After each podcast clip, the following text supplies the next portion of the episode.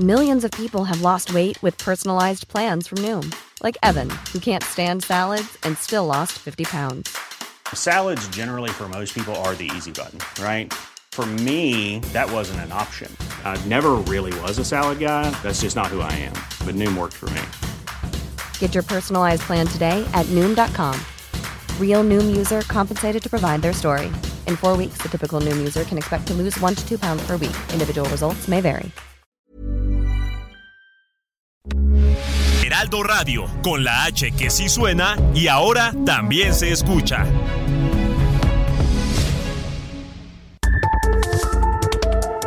Las coordenadas de la información. Con Alejandro Cacho.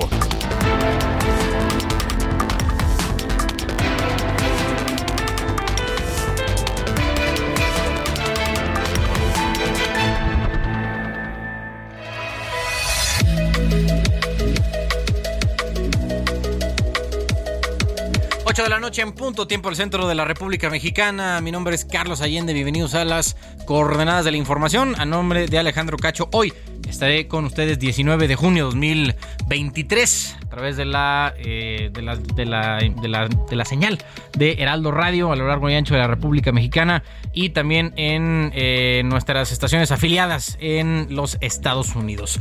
Bienvenidos a todos a esta hora de información, ya consumado el día ya eh, tuvimos dos, dos, eventos importantes hoy. La designación de eh, Luisa María Alcalde a la Secretaría de Gobernación. Un nombramiento que la verdad muy pocos vieron venir, si no es que nadie, más que el propio Andrés Manuel jalando de la Secretaría de Trabajo y Previsión Social a, eh, sin duda, la cartera más importante en el gabinete presidencial, como lo es la Secretaría de Gobernación, a la eh, pues, persona más joven que ha ocupado ese cargo, 35 años, tiene la ahora Secretaria de Gobernación, Luisa María Alcalde.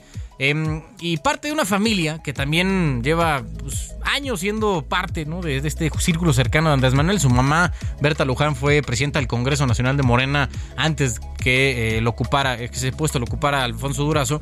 Y su papá lleva pues, muchos años, Arturo Alcalde, siendo abogado laborista, ¿no? este, muy cercano, asesor de varios sindicatos privados y públicos en eh, toda la República. Además, su hermana, fue la que intentaron eh, meter, bueno, más bien metieron a la mezcla de las eh, candidatas a ser presidentas del INE y ya después de la tómbola que salió Guadalupe Tadei, ella era parte de esa quinteta, ¿no? Que, que pudo haber sido nombrada como presidenta del INE. Hoy está en la COFEPRIS, en la parte de operaciones, me parece. Pero bueno, es, parte, ¿no? De la cercanía que tiene Andrés Manuel con esta familia. Ella en sí estaba haciendo una buena chamba, a mi juicio, en la Secretaría del Trabajo. Y ahora va a despachar desde el Palacio de Cobián, ahí en Bucareli.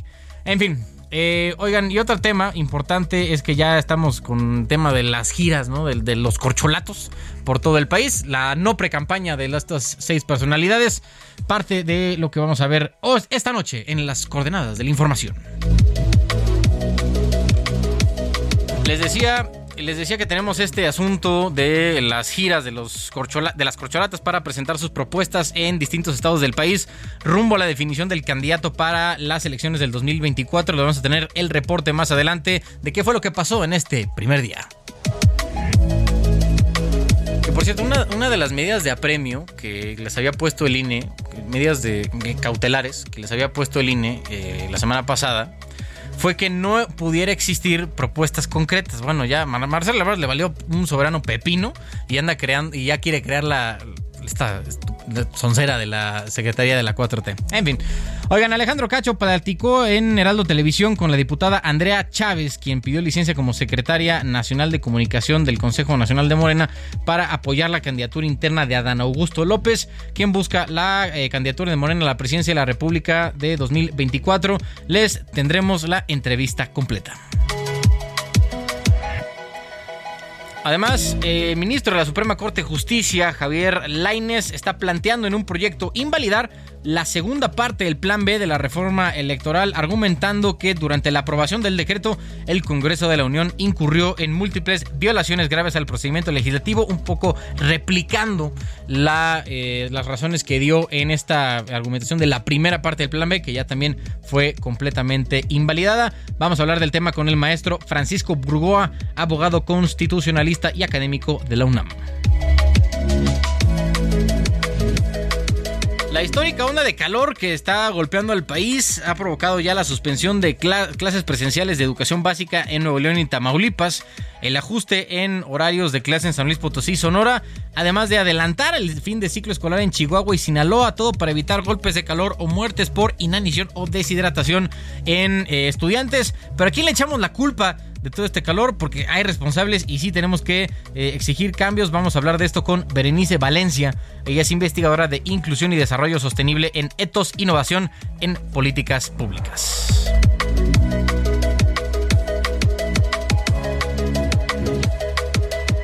Yo soy el aventurero. El mundo me importa poco. Cuando una mujer me gusta, me gusta a pesar de todo. Me gustan las altas y las chaparritas, las flacas y gordas y las chiquititas, solteras y viudas y divorciaditas. Me encantan las chatas de caras bonitas. Y por eso vengo aquí cantando con mi canción. Yo soy el aventurero, puritito corazón.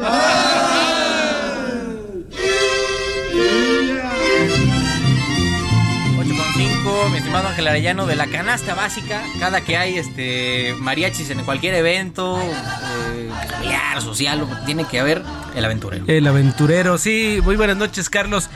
Estamos muy acostumbrados a escuchar la versión de Pedro Fernández. Estamos ahora escuchando a Antonio Aguilar. Bien, que te la sabes, ¿verdad? Pues tenemos el principio. sí, pues te digo, es canasta básica. Son de la negra, serenata huasteca y todo eso. Pues, son las, las de rigor, ¿no? ya luego si te pones así como muy exquisito, el del siete mares, ¿no? Y pones este... Si nos dejan. Si nos dejan, obviamente. Mariachi loco ya cuando se descontrolan las cosas, ¿no? Pues hoy estamos escuchando a Antonio Aguilar porque se cumplen 16 años de su fallecimiento. Él murió el 19 de junio de 2006 Nació allá en Villanueva, Zacatecas, el 17 de mayo de 1919. Tenía 88 años al, día de su fallecimiento aquí en la Ciudad de México. Pues él es el creador de esta dinastía Aguilar que pues tiene a Pepe Aguilar, su hijo, a Ángela, su, su nieta, que pues andan allí llenando escenarios y también fue destacado por el impulso que dio a la charrería eh, de hecho, en, los, en los conciertos de Pepe Aguilar, se, además de la música, pues se presentan espectáculos secuestres, ahí suertes de charrería.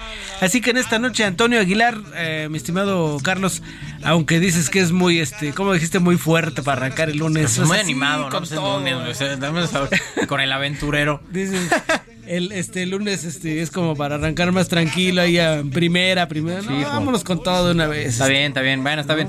Oye, este, ¿qué, qué te, está ahí con Antonio Aguilar? Antonio Aguilar, Antonio ¿Qué más vamos a tener? Todo puro Antonio Aguilar nos vamos a ir. Antonio Aguilar. Bueno, gracias mi estimado Ángel. Gracias, Carlos. Buenas noches. 8 con 7. las suegras que no sean celosas, me encantan las chatas poco resbalosas. Que tengan hermanos que no sean celosos, que tengan sus novios caras de babosos. Me gusta la vida, me encanta el amor, soy aventurero, revacilador. Y Las coordenadas de la información. Con Alejandro Cacho.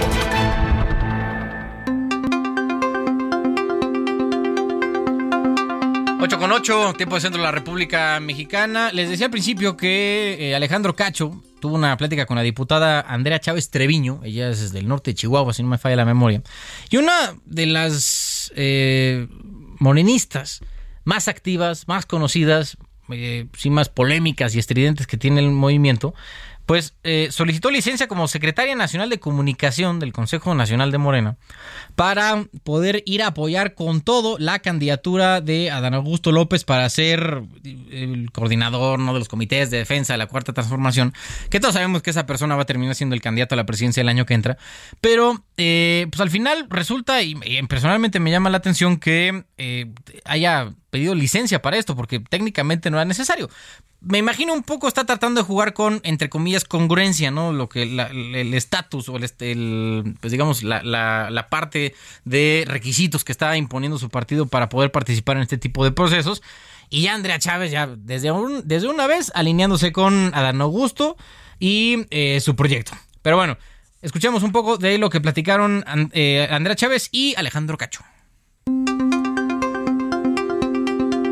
Andrea Chávez, diputada por Morena, diputada de Ciudad Juárez, paisana. Paisano. Eh, qué gusto. In- increíble, muchísimas gracias por invitarme. Gracias a la audiencia de Heraldo Televisión. Qué Gracias. joven y qué, qué, qué carrera tan, tan vertiginosa, tan intensa. Y ahora decidir ya dar otro paso. Pues solicité licencia como secretaria nacional de Comunicación, Difusión y Propaganda, Alejandro, Ah, compañeras, compañeros, porque el año pasado votaron por mí de manera unánime las y los militantes del Movimiento Regeneración Nacional que apoyan a Marcelo, que apoyan a Claudia y que apoyan a Dan. Y lo más congruente de mi parte era dejar ese espacio para garantizar la neutralidad, la imparcialidad y la objetividad de la dirigencia nacional, que es una demanda de la militancia, pero además tiene que ser un motivo de honestidad y transparencia que siempre rija nuestra actitud, ¿no? Entonces, por eso decidí solicitar licencia. Como ustedes saben, la Constitución Política de los Estados Unidos Mexicanos prohíbe que los espacios que son electos por la vía de el voto popular se renuncien. Entonces, por eso yo tomo la vía de la licencia para poder entrar de lleno ya en la campaña del licenciado Ana Augusto López Hernández. Estos son 70 días de intensa campaña. de intensa, intensidad Intensísima. para conocer quién será el coordinador o coordinadora de la defensa de la cuarta transformación y qué, qué, qué- digo, además, por supuesto, de estar abocada de lleno a esta campaña, ¿qué más para Andrea Chávez? Pues mira, Andrea Chávez es una joven, soy una joven que ha hecho política desde muy temprana edad. A mis 15 años me confronté con el entonces gobernador y yo creo que él fue el responsable de que yo me dedicara a la política. Ese gobernador ahora se encuentra detrás de las rejas en el estado de Chihuahua. Y gracias a esa confrontación, a esos problemas que yo tuve, pues supe que existían vías y herramientas para hacer las cosas bien, para conseguir un anhelo que compartimos, yo creo, todas las y los mexicanos, eh, la construcción de un mejor mundo para todas y para todos.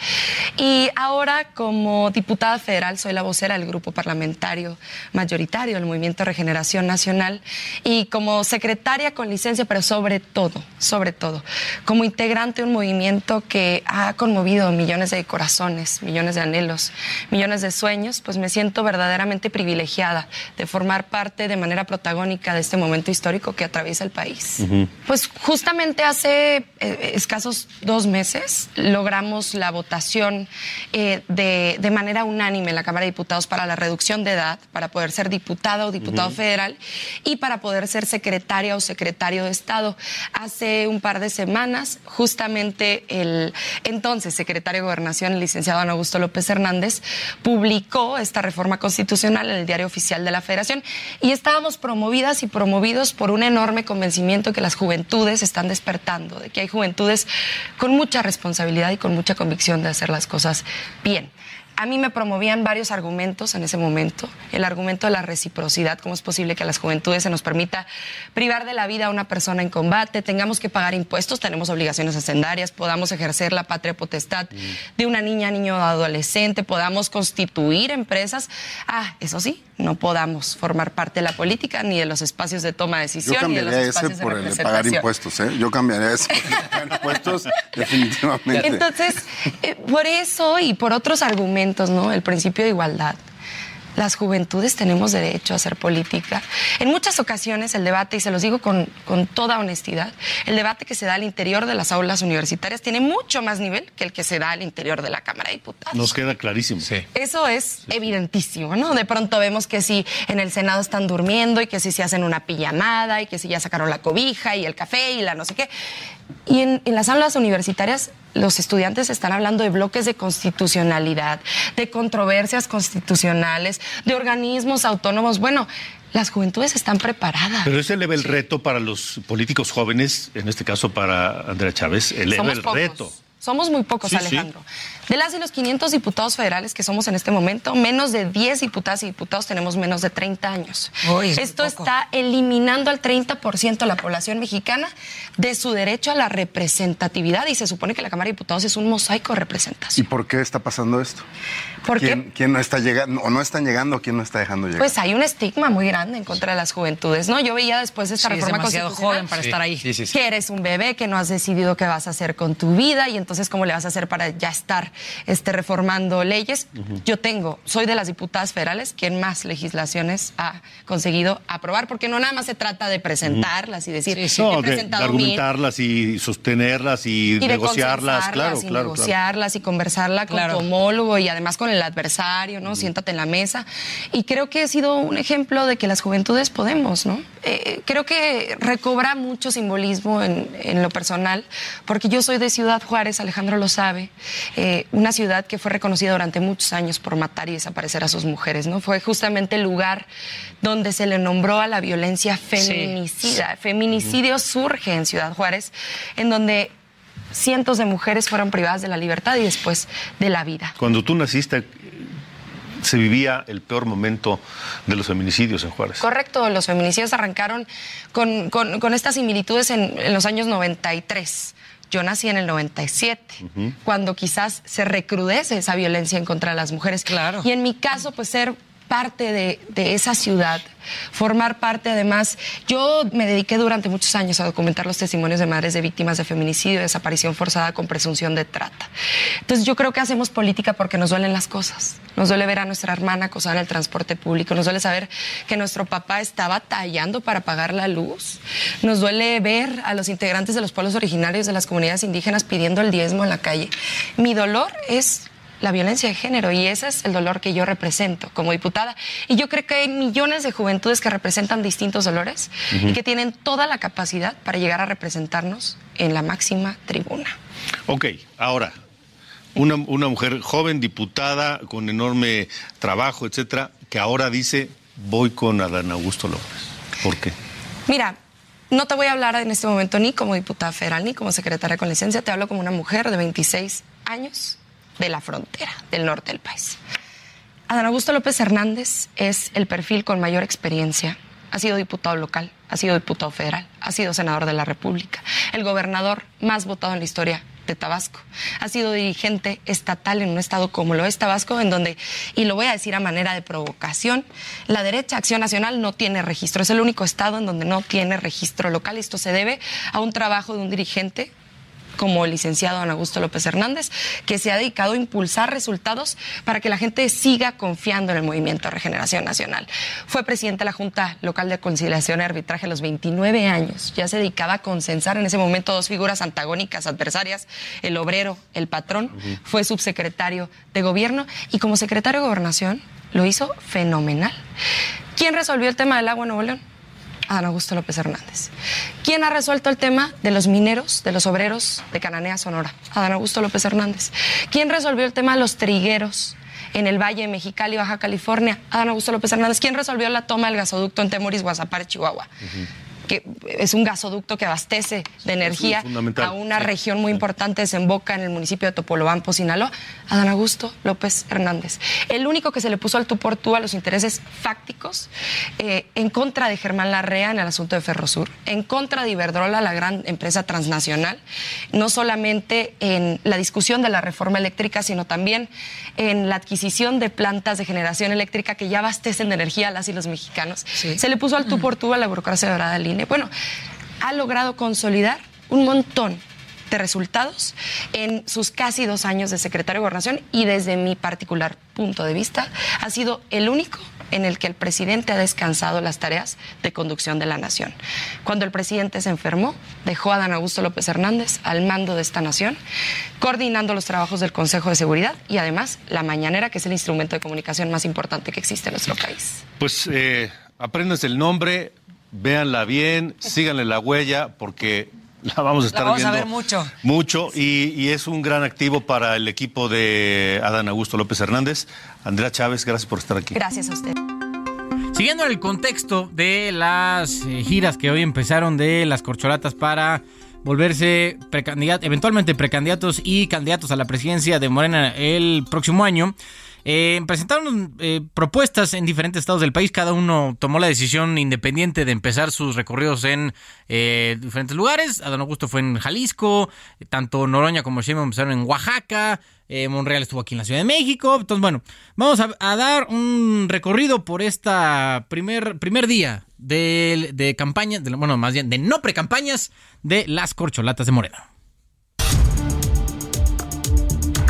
Buenas noches, Carlos. Te saludo con gusto desde Veracruz. Claudia Sheinbaum, aspirante a la Coordinación Nacional de la Transformación, arribó la mañana de este lunes 19 de junio al Aeropuerto Internacional de Veracruz, donde declaró que hay piso parejo en la contienda. Decenas de personas la recibieron con lonas donde refrendaron su apoyo en el primer día de su gira como parte del proceso interno del Movimiento Regeneración Nacional rumbo a la candidatura presidencial de 2024. En el lugar dijo confiar en la unidad al interior de su partido y minimizó las diferencias o discusiones que se han generado previo a la sucesión del presidente de la República, Andrés Manuel López Obrador.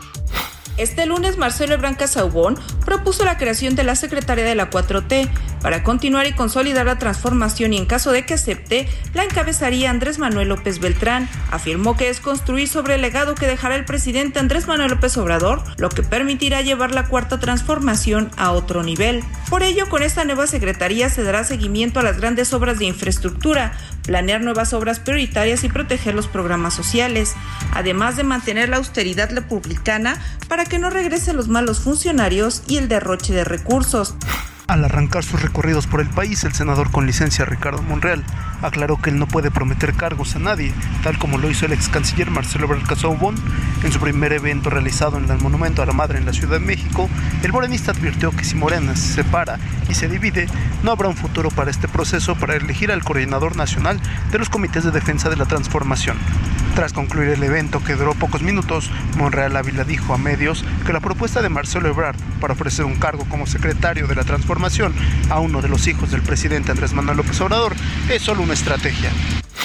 Adán Augusto López Hernández inició su recorrido de los próximos 70 días a lo largo de la República en Jalisco, puntualmente en Puerto Vallarta, en donde se reunió con simpatizantes del Distrito Electoral número 5 y también con habitantes de Bahía de Banderas en Nayarit. Adán Augusto López reiteró la intención de rechazar el financiamiento público, el cual asciende a 5 millones de pesos, que sería utilizado por concepto de viáticos a lo largo de este recorrido que hacen los aspirantes de Morena por el país. Recordó que también estaría donando estos 5 millones para que se destinen a la construcción de centros de salud en las comunidades de Metlatónoc en Guerrero y Guayacocotla en Veracruz. Desde Guadalajara, Mayeli Mariscal, Heraldo Radio. Ahí está, ¿no? Cada uno en su estado, eh, empezando estas actividades. Oigan, y hablando de lo esta propuesta que dio Ebrard, ¿no? De crear la eh, Secretaría de la 4T y ofrecérsela al hijo de, eh, del presidente, a Andrés Manuel López Beltrán. Eh, él ya publicó hace unos momentos un comunicado eh, de Finca Rocío, ya ven este negocio que tienen de chocolates y demás, donde eh, dice, buenas tardes Marcelo, como sabes y te lo he expresado, tienes todo mi respeto como funcionario público y político. No paso por alto y jamás lo haré. Tu aportación, al igual que muchos otros, al proyecto de transformación nacional que encabeza nuestro máximo referente, Andrés Manuel López Obrador. Eh, como hijo, siempre estaré orgulloso de su trayectoria, trabajo incansable y devoción al pueblo de nuestro país. Como político, tengo y tendré siempre la disciplina y la firme decisión de seguir en su lucha y seguir fiel a nuestro compromiso familiar de no intervenir o participar en política y mucho menos en el proceso de sucesión presidencial.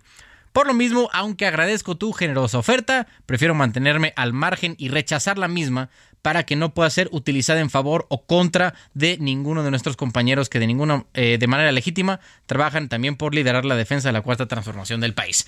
Eso dice el eh, hijo al que le, le, ofreció de inicio una posible eh, posición en el gabinete de Marcelo Ebrard. Ya la quedó rechazada por Andrés Manuel López Beltrán. Oigan, y por su parte, Gerardo Fernández Noroña, otra de las corcholatas, dice que, es, dice que es el único aspirante que viene de izquierda y le reclamó a Claudia Sheinbaum por elegir el mismo estado para iniciar su gira a Oaxaca, aunque de hecho confundió al estado con Puebla. Entonces, hoy decidí aquí en Puebla, Corazón. Que digan. Uh, bueno. En Puebla después. en Puebla el jueves. En Gua sí, ya valió madre, ya me voy.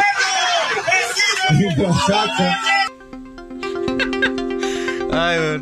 Miren, podrán decir lo que quieran de Noroña, pero al menos tiene, tiene, tiene guasa el caballero. Bueno, y mientras Manuel Velasco arrancó su gira en Almoloya de Juárez, aquí en el Estado de México, prometiendo continuar y llevar al siguiente nivel la agenda de programas sociales del presidente López Obrador. Hasta ahí va este proceso de no precampañas de Morena.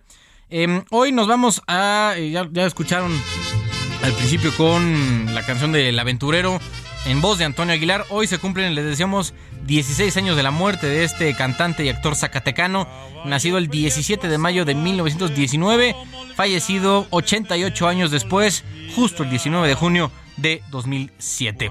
Esto es Caballo Prieto Azabache en voz de Antonio Aguilar. De Pancho Villa. Aquella noche nublada, una avanzada me sorprendió. Y tras de ser desarmado, Alejandro Cacho en todas las redes. Encuéntralo como Cacho Periodista. Las coordenadas de la información. Con Alejandro Cacho. Heraldo Radio, con la H que sí suena y ahora también se escucha. Heraldo Radio, con la H que sí suena y ahora también se escucha.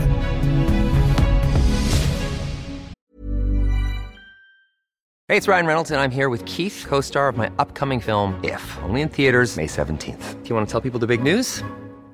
All right, I'll do it. Sign up now and you'll get unlimited for $15 a month in six months of Paramount Plus Essential Plan on us. Mintmobile.com slash switch. Upfront payment of $45 equivalent to $15 per month. Unlimited over 40 gigabytes per month. Face lower speeds. Videos at 480p. Active Mint customers by 531.24 get six months of Paramount Plus Essential Plan. Auto renews after six months. Offer ends May 31st, 2024. Separate Paramount Plus registration required. Terms and conditions apply if rated PG.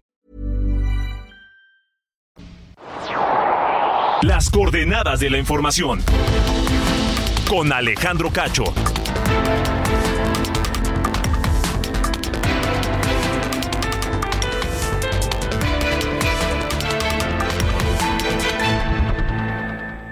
Toma un minuto y piensa en tu momento favorito. Esas vacaciones en familia, por ejemplo. Ahora piensa en las empresas y en los empleos que hay detrás. El de Juan que conduce autobuses. El de Mari que trabaja en el restaurante. Empresarios y colaboradores trabajamos para que a todos nos vaya mejor. CIRT, Radio y Televisión Mexicanas. Voz de las empresas. Consejo de la Comunicación.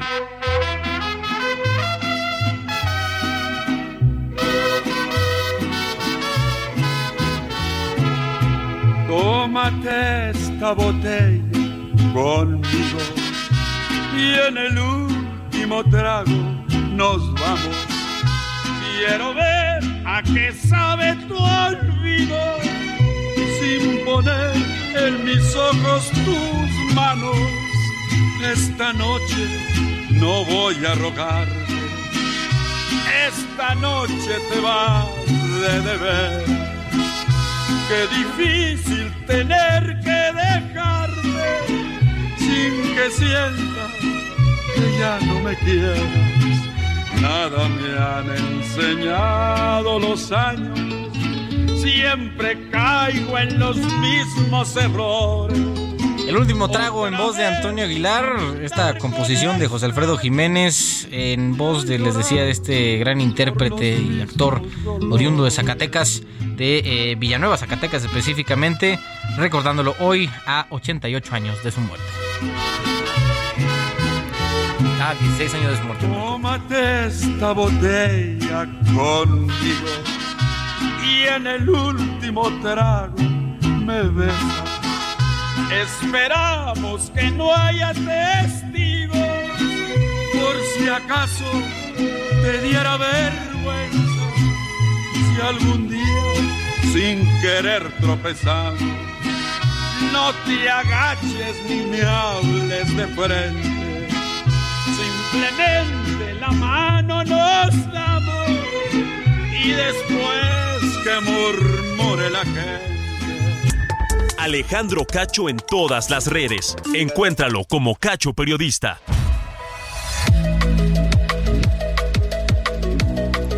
Buenas noches, soy Diana Bautista y les saludo con el resumen de noticias. Debido al intenso calor que se registra en Sinaloa, el gobernador del estado, Rubén Rocha Moya, hizo un llamado a los directores de escuelas públicas donde no haya condiciones óptimas para que los alumnos finalicen el ciclo escolar. Secretaria del Trabajo, Luisa María Alcalde, asumirá el cargo como secretaria de Gobernación en sustitución de Adán Augusto López, informó esta mañana el presidente López Obrador, quien aseguró que la eligió, pues es muy importante pensar en el relevo generacional. El Tribunal Electoral ratificó las medidas cautelares aprobadas por el INE en las que pide a aspirantes y militantes de Morena no promover el voto ni hacer propuestas para posicionarse como candidatos al 2024. Por su parte, Mario Delgado informó que se les entregó un manual de comportamiento a los seis aspirantes para que sepan lo que pueden y no pueden hacer en sus recorridos por el país. El líder de Morena en la Cámara de Diputados, Ignacio Mier, calculó que el costo de la consulta popular para preguntarle a los mexicanos si deben o no elegir a los ministros de la Suprema Corte de Justicia a través del voto popular sería entre 2 mil y 2.5 mil millones de pesos y se realizaría después del proceso de 2024. La secretaria de Salud de Tamaulipas confirmó la primera muerte por meningitis en el estado provocada por un hongo. Se trata de una mujer que se encontraba hospitalizada en una clínica privada de Matamoros. Finalmente, la Federación Mexicana de Fútbol informó que el argentino Diego Coca dejó de ser el director técnico de la selección nacional tras los resultados del Tri en la CONCACAF Nations League. Estas fueron las noticias de este lunes. Buenas noches.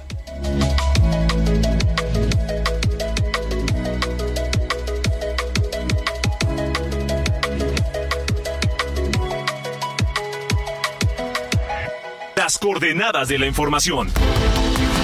Con Alejandro Cacho. 8 con 35 en tiempo del centro de la República Mexicana. Oigan, y toda esta histórica onda, onda de calor que estamos viviendo en este país ha provocado ya, le, decía este, Diana, pues el, esta petición de adelantar el fin de ciclo en Chihuahua y Sinaloa, la suspensión de clases presenciales en educación básica en Nuevo León y Tamaulipas, el ajuste de horarios en San Luis Potosí y Sonora, todo para evitar golpes de calor o muertes por inanición o deshidratación en esta parte ¿no? de, la, de la población, ¿no? los estudiantes, que además del calor durante las dos últimas décadas hemos tenido sequías muy intensas en México y este fenómeno se ha empezado a considerar un riesgo para casi todo el país.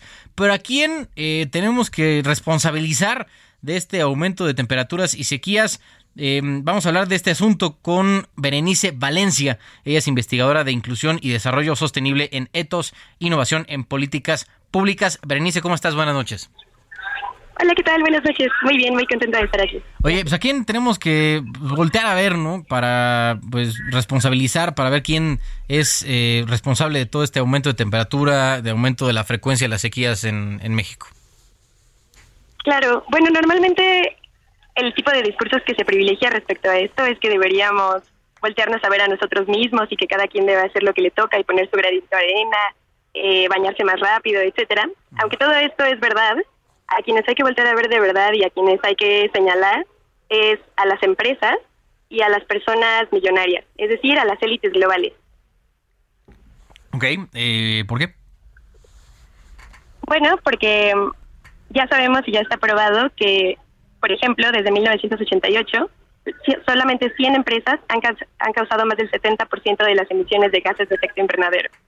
Entonces, esas 100 empresas las tenemos perfectamente mapeadas, sabemos quiénes son, son Exxon, Shell, BP, Chevron, empresas que conocemos y podemos responsabilizarlas.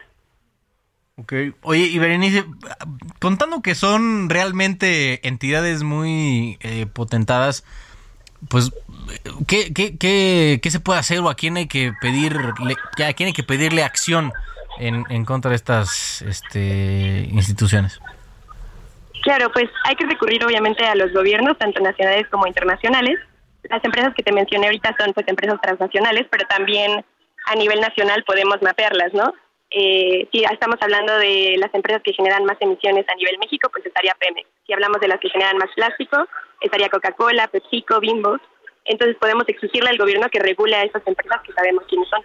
Ah, bueno, pero regular a Pemex, Berenice, la verdad, que, digo, salvo sea, es el, es el niño consentido de este gobierno. Claro. No, o sea, digo, entiendo el punto, pero sí, este, al menos la parte de Pemex me parece eh, complicado. Oye, pero también me imagino que em, toda esta tendencia que hay ya en, en empresas multinacionales de buscar, digamos, eh, producir sus servicios y, bueno, ejecutar sus, pro- sus procesos productivos con un mínimo de eh, energía limpia, ah, debe de estar ayudando, ¿no? A tratar de contrarrestar estos efectos.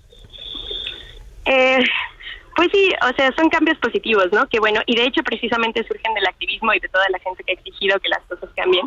Pero también tenemos ya evidencia de quiénes son las empresas que generan más greenwashing, es decir, que nos dicen que están reciclando, que generan estas campañas de, claro que nosotros estamos recogiendo las colillas de la playa, pero al mismo tiempo siguen produciendo eh, una cantidad muy similar de emisiones a la que ya producían. Entonces, Coca-Cola es una de ellas, por ejemplo, que fue patrocinadora de la COP del año pasado, pero sigue siendo una de las mayores contaminantes a nivel global. ¿Se te hacen insuficientes esas acciones de, de estas empresas multinacionales, Berenice? Absolutamente. Sí, las empresas no están haciendo lo que lo que les toca hacer y está altamente reportado. Bueno, Berenice Valencia, investigadora de inclusión y desarrollo sostenible en Etos, Innovación en Políticas Públicas. Gracias y buenas noches. Buenas noches. Ahí está, pues este tema, ¿no? Que siempre va a ser de amplia discusión, ¿no? ¿Qué hay que hacer? ¿A quién hay que exigirle?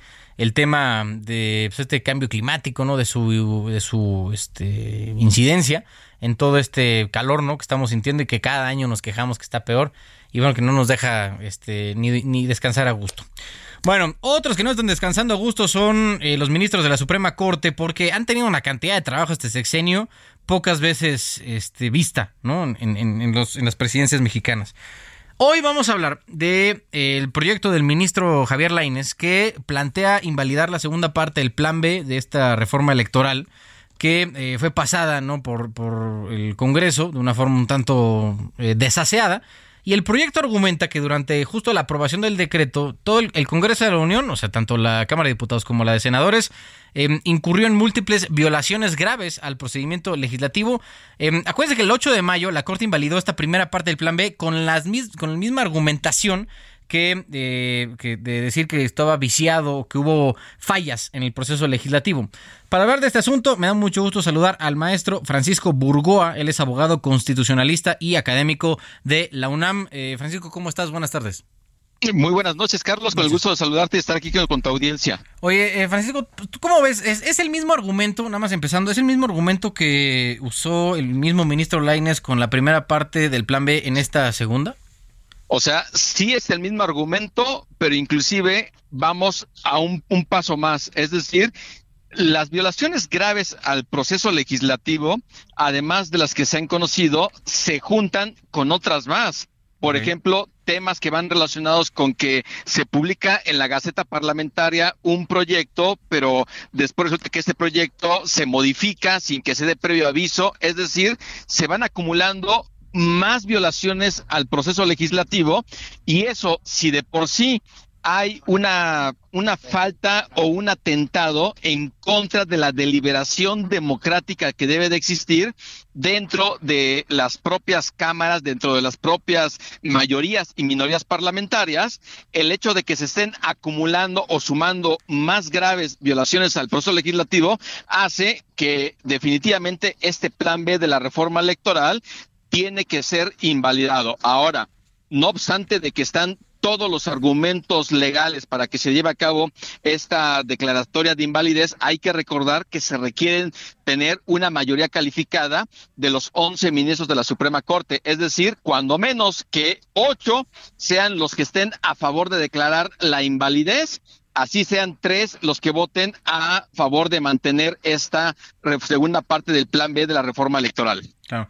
Oye, Francisco, em, ¿cómo es que se logra gestar este argumento en contra de una reforma que, digo, al menos de la parte de, de Morena y aliados, em, ellos dicen, y casi casi este, lo usan como base ¿no? de, su, de su reclamo, que es por qué la Suprema Corte osa o se atreve a invalidar algo que fue aprobado por una mayoría democrática en el Poder Legislativo.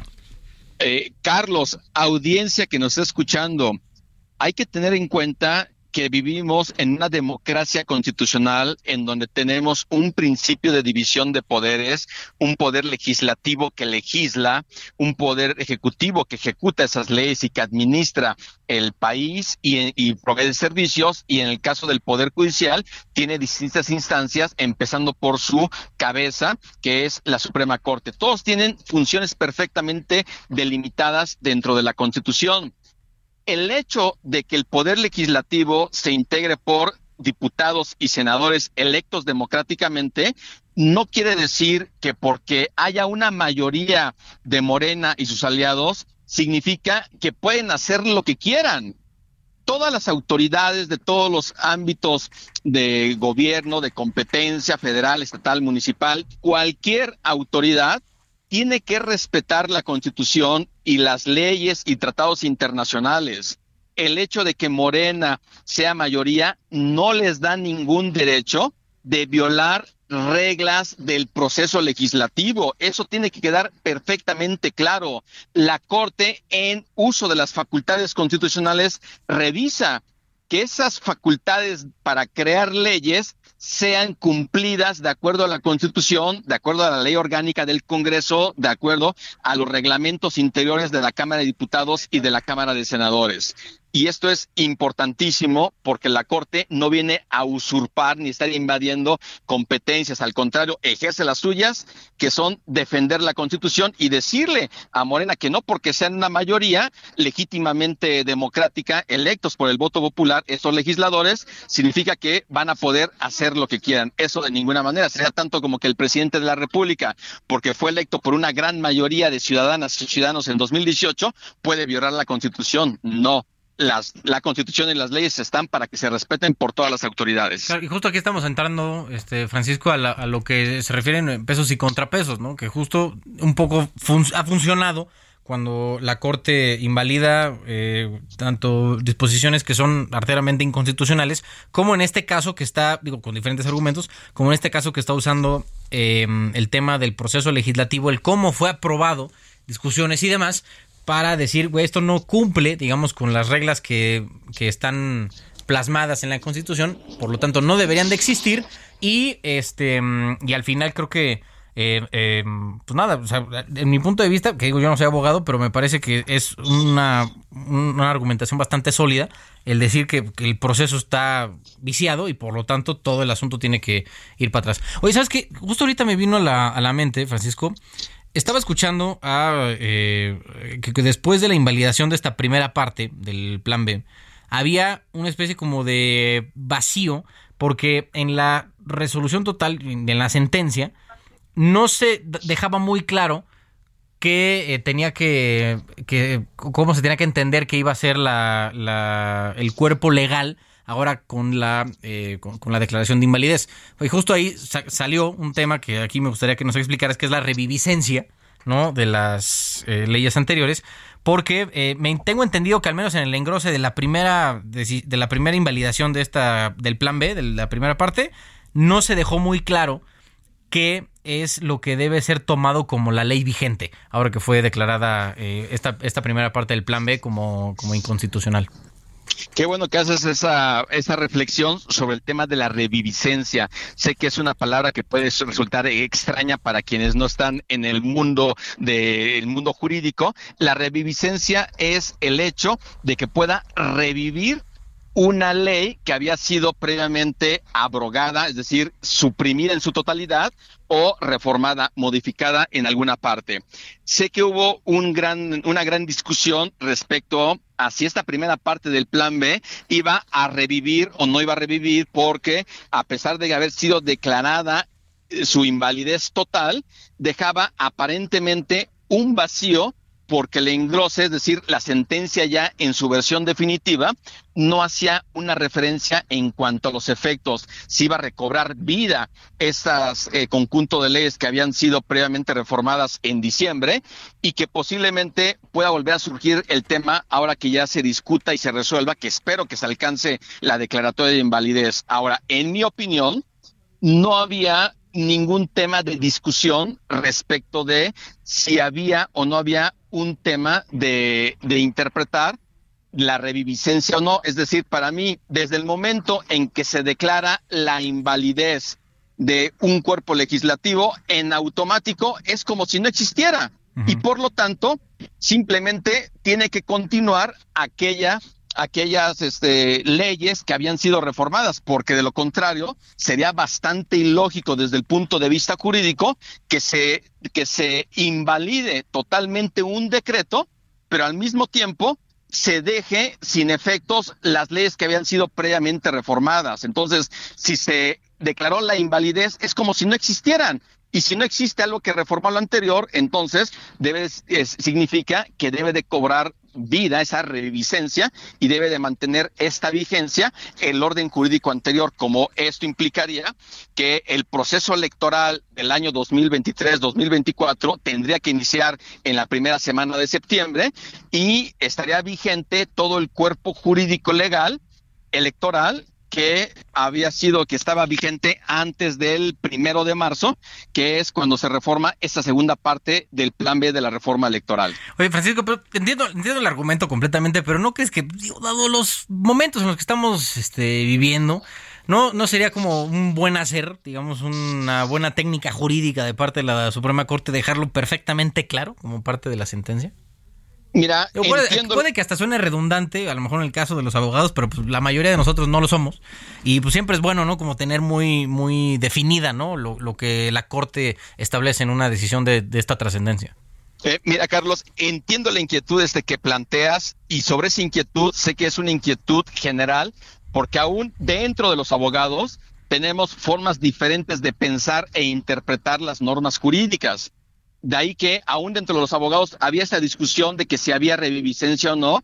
Y aquí te concedo la razón en el sentido de que para evitar mayores discusiones, las ministras y los ministros de la Corte, en el caso de que se junten esos ocho votos para declarar la invalidez, en ese momento también digan que no les cuesta, no les costaría nada, que los efectos simplemente implica la revisencia del marco jurídico electoral anterior a esta segunda parte del plan B de la reforma electoral y así evitar todas esas suspicacias que además se van a juntar con los eventuales ataques a la Suprema Corte, porque en la Corte van a empezar otra vez eh, la narrativa de que invade competencias del Poder Legislativo, de que la Corte está legislando, y esto no es así. Basta leer la Constitución, simplemente basta leerla y comprenderla para saber que la Corte no está en contra de Morena. La Corte está a favor de defender la Constitución y lo que se les pide a los legisladores de Morena, al presidente de la República, es que lo que vayan a hacer sea de conformidad con la Constitución. Hoy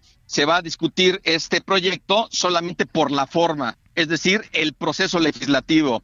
Pero si el proceso legislativo estuviera impecable, ahora entonces la Corte podría entrar al estudio del fondo, es decir, si el contenido es o no es contrario a la Constitución, pero ese tema no llegaría, dado que se pudieran reunir estos ocho votos, se declararía la invalidez porque no se cumplió con toda esa parte de la forma del proceso legislativo. Oye, Francisco, justo lo que dices de la forma y el fondo, en caso de que, vamos a hacer un, ejercicio, ¿no? O sea, en, eh, suponiendo que logran los ocho votos, se declara inválida y luego vuelven a hacer un proceso, supongamos, impecable legislativo con exactamente eh, las mismas disposiciones en el decreto, igualmente podría ser impugnado ahora sí yendo al estudio del fondo, ¿no? Eh, este, mira, número uno, antes de responderte específicamente esa parte, dado que las normas electorales tienen que ser publicadas a más tardar 90 días antes de que inicie el proceso electoral, actualmente ya no habría tiempo para iniciar un nuevo proceso legislativo. claro, o sea, tuvieron que haberlo hecho el primero de junio. Exactamente, ya no, ya no habría tiempo, pero bueno, eso no quita que pasadas las elecciones quieran llevar a cabo esa reforma y ahí sí, entonces puedan cumplir de forma impecable con todas las partes del proceso legislativo y en ese supuesto los legisladores de oposición podrían nuevamente presentar una acción de inconstitucionalidad y ahí sí la Corte tendría que ahora revisar no el tema de la forma, el tema del proceso legislativo, porque esa eventualmente se habría cumplido de forma perfecta. Ahora tendría que revisar el contenido para saber si eh, su contenido es o no, o no de conformidad con la Constitución y que en mi opinión tiene muchos aspectos que son contraria a la propia Constitución. Bueno. Francisco Burgoa, abogado constitucionalista y académico de la UNAM, muchas gracias y buenas noches. Al contrario, Carlos, muy buenas noches también para ti y para tu audiencia. Gracias a Francisco Burgoa por este análisis que ya se va a dar en la semana, ya en la Suprema Corte, de nuevo una discusión de un tema que al, presidente le importa mucho, ¿no? Y por eso, este, seguramente va a haber otra andanada, ¿no? Otra, eh, digamos, fortaleza, otro, otro ataque en contra de, la Suprema Corte. Porque digo, el ministro Laines es otro de los que está eh, constantemente redactando eh, pues, sentencias que para algunos, la vasta mayoría de los expertos de jurídicos en este país son de una gran calidad jurídica, de una gran calidad constitucional. Y pues bueno, Andrés puede tenerlo catalogado como un ministro que va contra de su movimiento, que es parte de la eh, élite, ¿no? Que de, los privilegios que su gobierno ha, luchado tanto por desterrar, pero al final em, parece inminente que esto vaya a ser invalidado si es que se mantiene la tendencia que se ha estado, este, visto. En las votaciones en este tipo de acciones de inconstitucionalidad, con el voto normalmente a favor del ministro Saldívar de, y de las ministras Ortiz Alf y Yasmín Esquivel. Bueno, nos despedimos de esta emisión del 19 de junio con la canción Triste Recuerdo en voz de Antonio Aguilar, recordando los 16 eh, años desde su fallecimiento aquel 2007, 19 de junio de 2007. Yo soy Carlos Allende, esto fue Las Coordenadas de la Información. Muchas gracias y buenas noches. Te traigo en mi pensamiento constante, mi amor. Y aunque trato de olvidarte, cada día te extraño noches sin ti. Esto fue Las coordenadas de la información con Alejandro Cacho.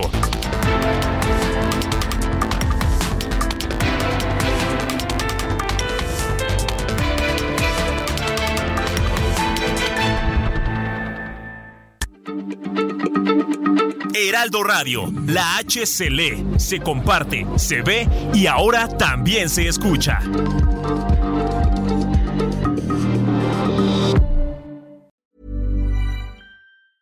Hey, it's Paige DeSorbo from Giggly Squad. High quality fashion without the price tag. Say hello to Quince. I'm snagging high-end essentials like cozy cashmere sweaters, sleek leather jackets, fine jewelry, and so much more. With Quince being 50 to 80% less than similar brands. And they partner with factories that prioritize safe, ethical, and responsible manufacturing. I love that. Luxury quality within reach. Go to quince.com slash style to get free shipping and 365 day returns on your next order. Quince.com slash style.